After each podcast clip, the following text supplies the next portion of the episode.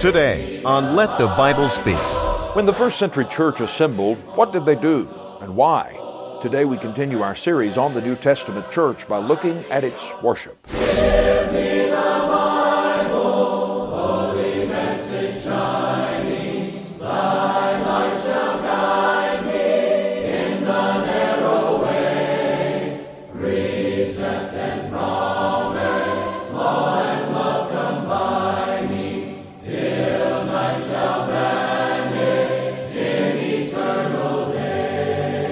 Welcome and thanks for joining me for Let the Bible Speak, a weekly Bible study program, and we're glad you're part of it today. We're involved in a series of lessons about the church revealed in the New Testament. And today we come to the fifth lesson in that series where we consider the worship of that church. One of the more obvious features of the church was the fact that they often came together to engage in spiritual activity, to participate in the service of God together as a body. What were those assemblies for, and what did they consist of? Well, for a beginning scripture reading, I would like to return to Acts, the second chapter, which records the establishment of the church in the city of Jerusalem. Uh, that is where it all began on earth after the ascension and enthronement of Christ in heaven. Now, we've already learned how the apostles immediately began making disciples of the Christ through the preaching of his gospel.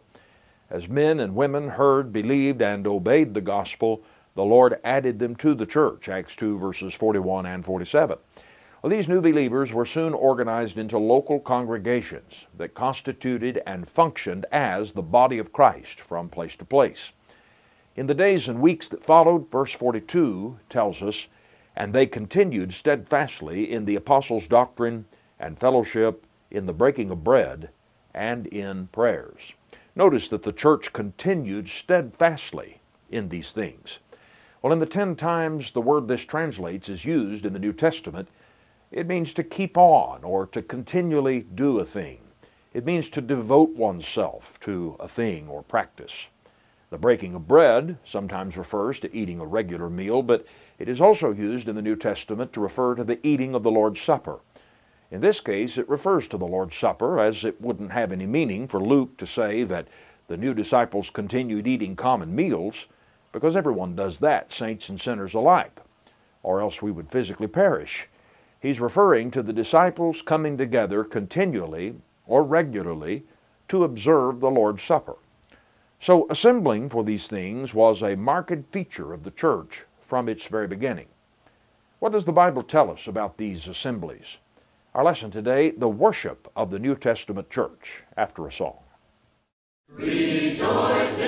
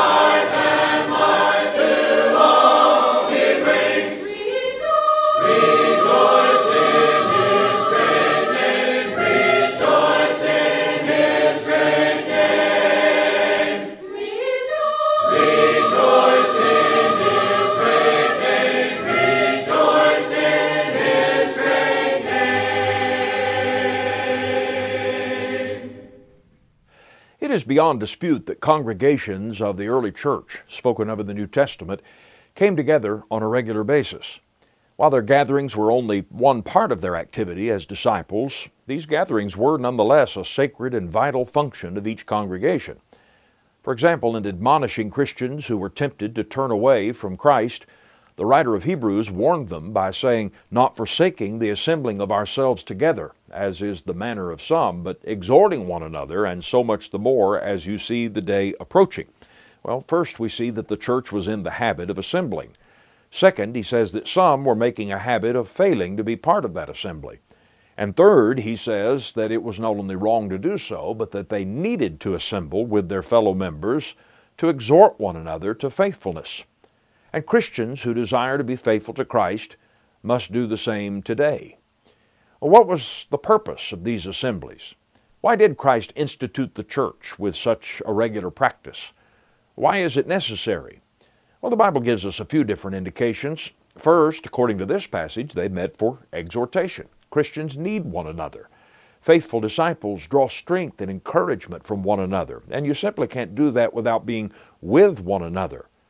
And regardless of what some may think, there simply is no substitute for Christians being in one another's presence. Now, technology is amazing and can serve a wonderful and helpful purpose in the spreading of the gospel, the building up of the church. But, friend, at the end of the day, a Zoom session or an internet social media connection or watching a video is not the same thing as actually being together and involved in the lives and experiences of other believers. We come together to exhort one another. But then the church also came together to edify one another. 1 Corinthians chapters 11 to 14 deal at length with the gatherings of the church, and one of the key emphases of Paul is that when the church came together, those who assembled were to be edified. That was the point. Now, the word edify means to build up, and Paul specifies that much of that building up came through the teaching that was done in those assemblies. Uh, the church also came together to worship God as a corporate body. Now, there are those today who promote the idea that the assemblies of the church were never really for the purpose of worship, that's an individual thing, but merely they came together for encouragement. But such an idea denies nearly 2,000 years of recorded church history. For one thing, the New Testament text itself speaks of what the church did when it came together, and such activities were acts usually associated with worship. For example, they came together for the Word of God to be read to them and explained to them. They came together to pray. They sang in their assemblies, according to Paul in 1 Corinthians 14, verse 15. And Paul told the Ephesian church in Ephesians 5 and verse 19 to speak to one another in psalms, hymns, and spiritual songs. So the singing was to one another, and the word hymn refers to a song of praise.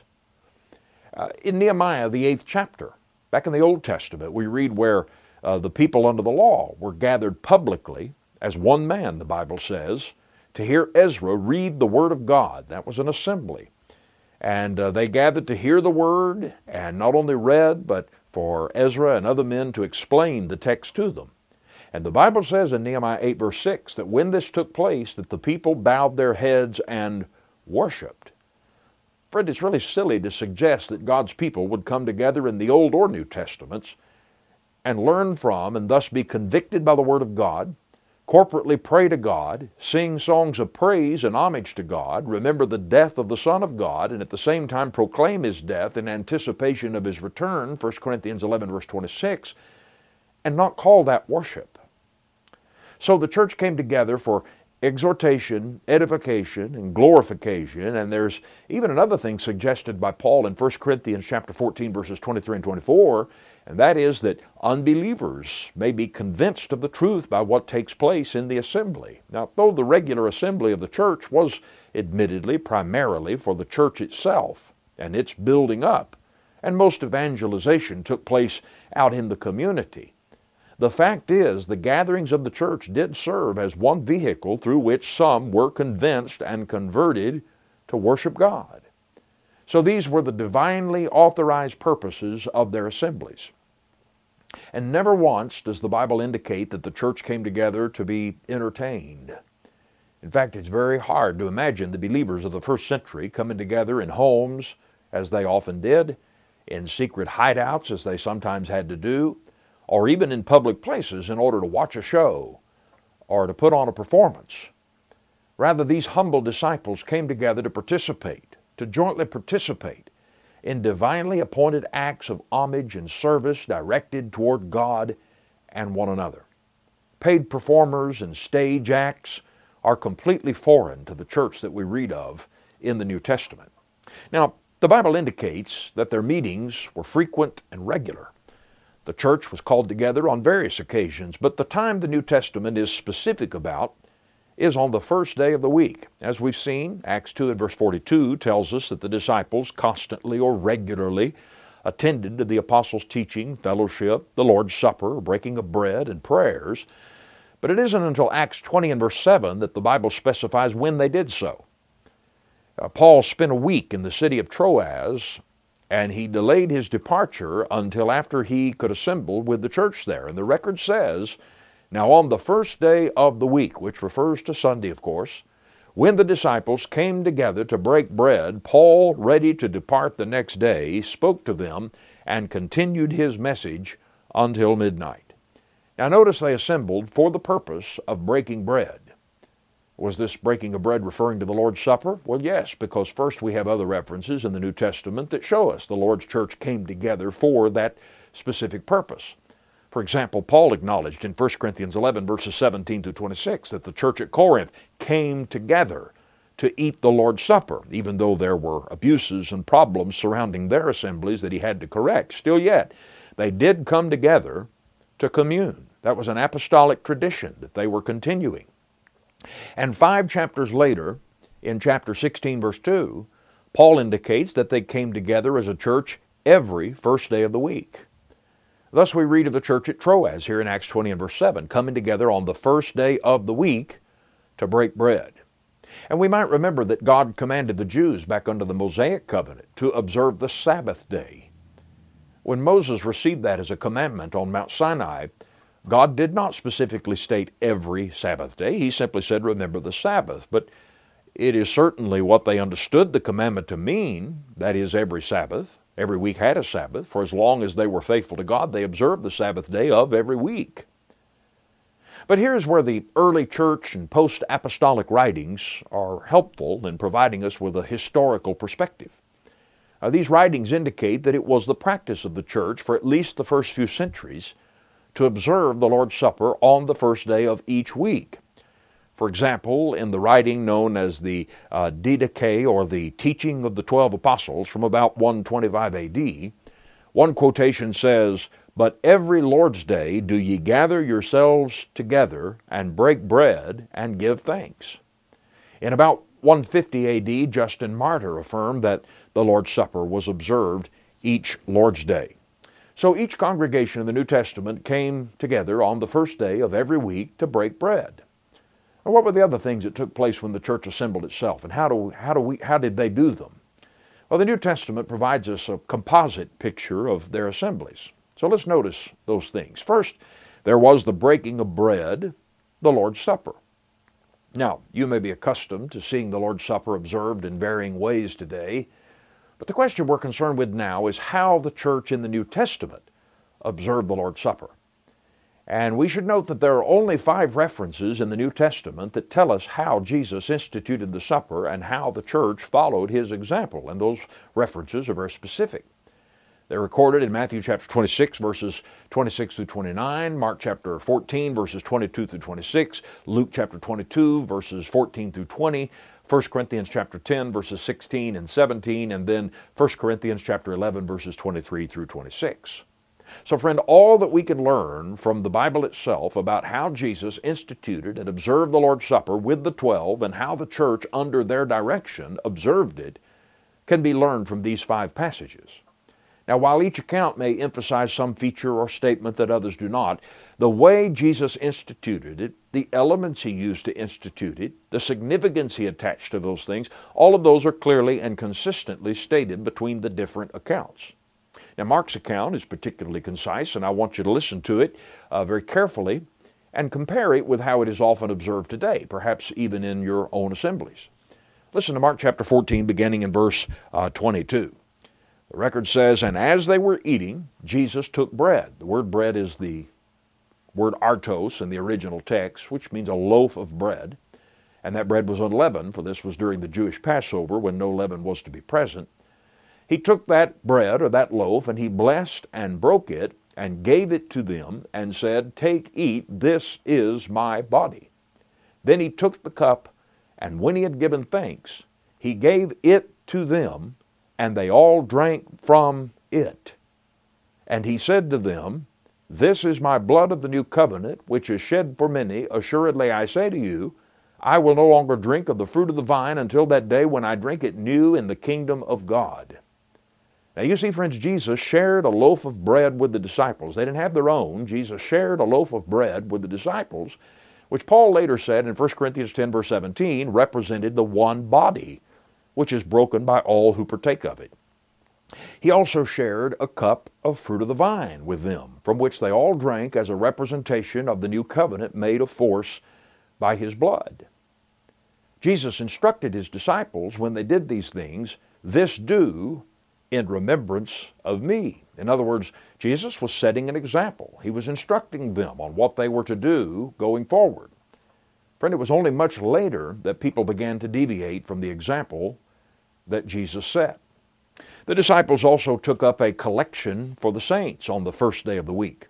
In 1 Corinthians chapter 16, verses 1 and 2, Paul says, Now concerning the collection for the saints, as I have given orders to the churches of Galatia, so you must do also on the first day of the week. Some translations say every week. Let each of you lay something aside, storing up as he may prosper, that there be no collections when I come. So each Sunday they were to contribute to a common fund to be used for the relief of needy church members called saints. Now, this is not a reference to something that each family did at home by themselves or them earmarking a portion of their income uh, just to set aside. Because if that were the case, there would have had to be a gathering of those funds when Paul came. But Paul specifically says he didn't want that to be the case. Rather, Paul told them that they were to treasure these funds up from Sunday to Sunday so they would be ready and available to meet the present need. We have no record of the New Testament church raising funds in any other way. Paul instructed them to do that by their offerings on the first day of each week that was to be kept for distribution to the need when the time came. So they gave on each first day of the week. They came together on the first day of the week and they gave of their means. The Christians did on the first day of each week. And then we see in 1 Corinthians chapter 14, as well as other passages, that the uh, New Testament church came together to be taught the Word of God.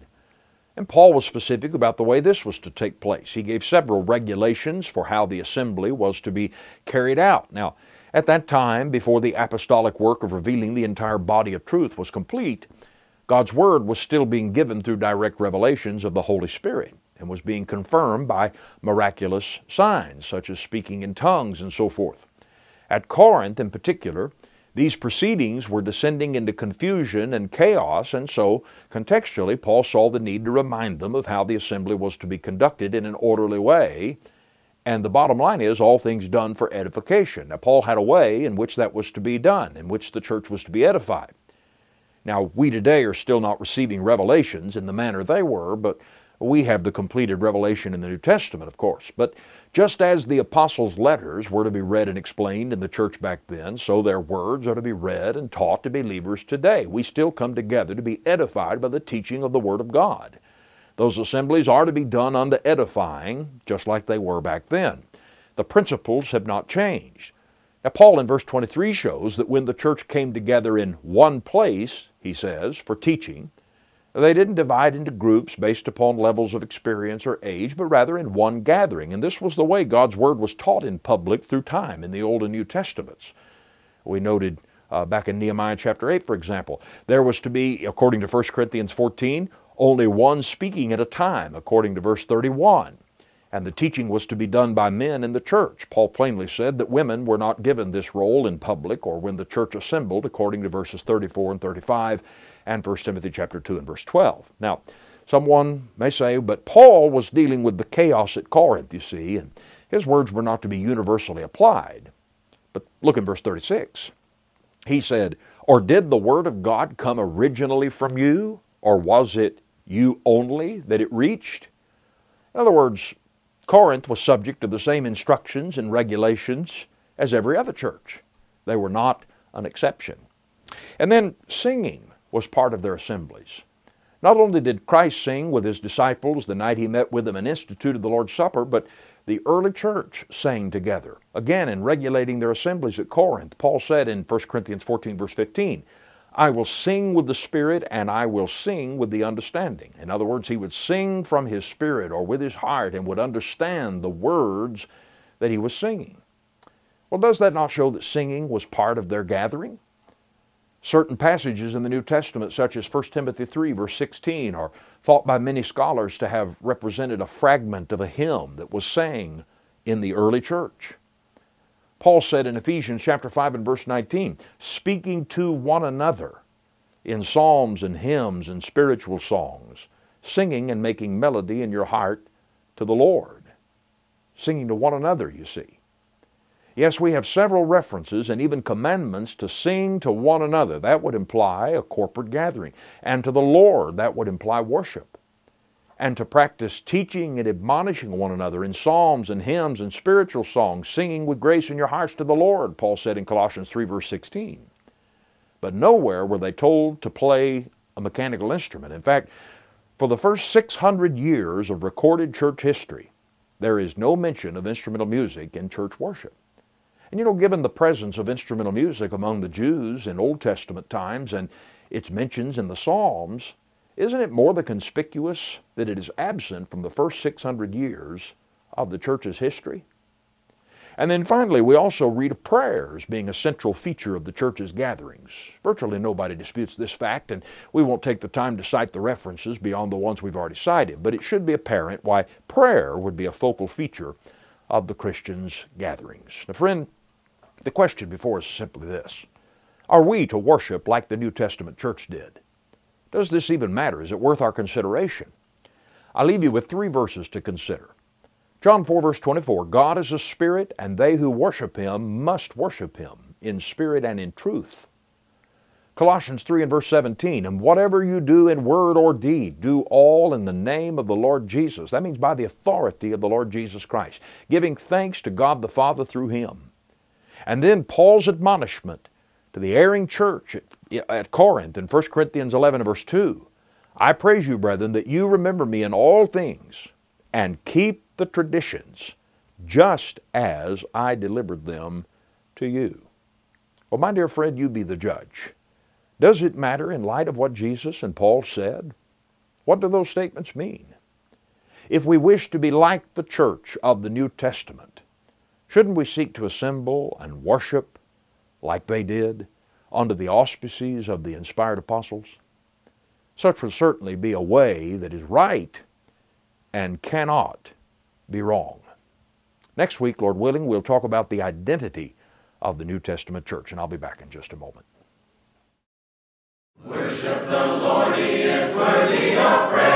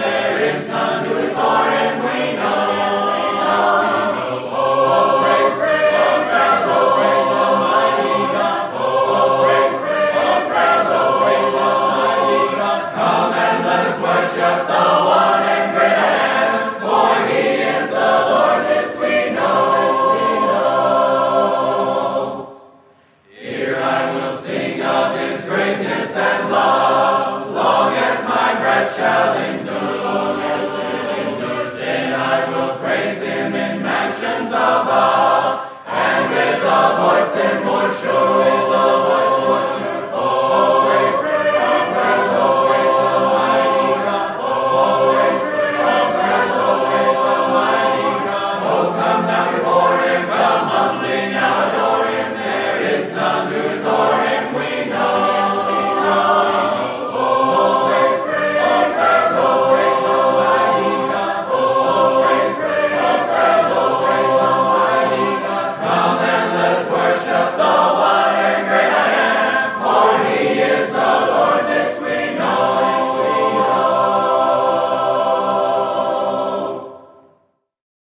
Subscribe to our YouTube channel to see all of our past broadcasts, plus extra videos, including Let the Bible Speak classics all the way back to the 1960s.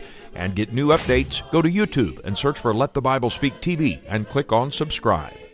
Today's lesson was about the worship of the New Testament church, and we would be happy to provide you with a free printed transcript of the lesson. If you would like to have your copy, please get in touch with us and we'll get it on its way. Just request it by the title, The Worship of the New Testament Church and we'll get it on its way as soon as we can. Thank you so much for joining me today. Remember to like and follow us on the various social media platforms, especially subscribe to our YouTube channel and share our content. We would very much appreciate that, and in so doing, you'll assist in spreading the gospel and the truth of the Lord Jesus Christ. It's good to be with you from week to week, and I hope that you'll make your plans to join me next week, if the Lord wills, for another Bible study. Until then, I hope you have a wonderful and a safe week ahead, and we'll meet you back here next time. Take care.